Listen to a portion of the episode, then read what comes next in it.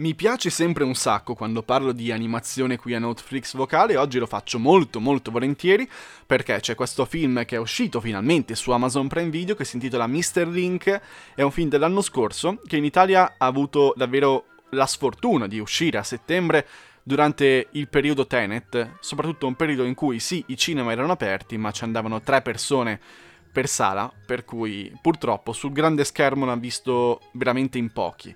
Io consiglio di recuperarlo invece su quello piccolo su Amazon Prime Video.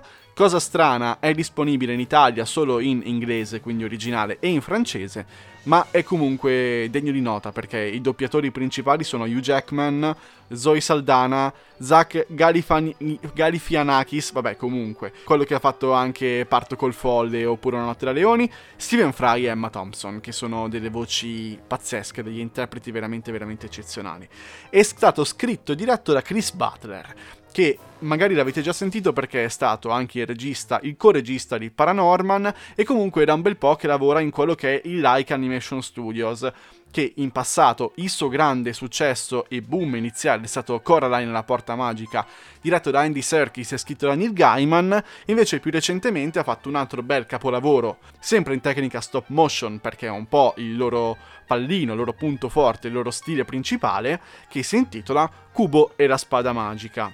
Quindi andiamo a raccontare un attimo la storia perché è veramente bella, ma soprattutto appassionante. Ora, questo film in stop motion racconta di Sir Lionel, che è questo investigatore del passato, barra cacciatore, ma non direi nemmeno cacciatore, eh?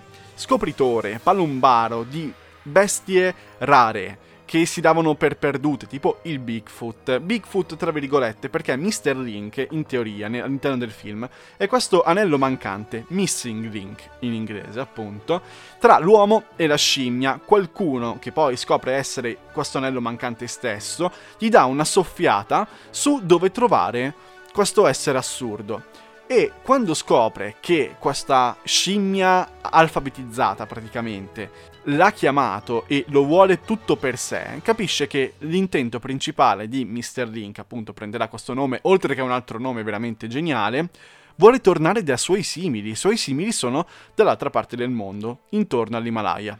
Quindi questo essenzialmente è il viaggio che intraprendono Sir Lionel e Mr. Link. Ovviamente ci saranno dei cattivi in giro, ma la cosa veramente degna di nota è come la stop motion del Like Animation Studio avanzi davvero con passi da gigante. Ci sono anche delle parti, ovviamente in background, che sono in CGI e simulano la stop motion. Però i, pri- i, personaggi principali e i set, quelli in primo piano, sono tutti quanti costruiti a mano. Sono set enormi di 8-9 metri di, di larghezza e di lunghezza, in cui i personaggi vengono mossi e pensate per fare un secondo di animazione vengono fotografati per 24 volte. Per cui fate 24 per 95 perché il film dura poco più di un'ora e mezza, ottenete un numero enorme di fotogrammi e farli uno per uno è davvero un lavoro da maghi.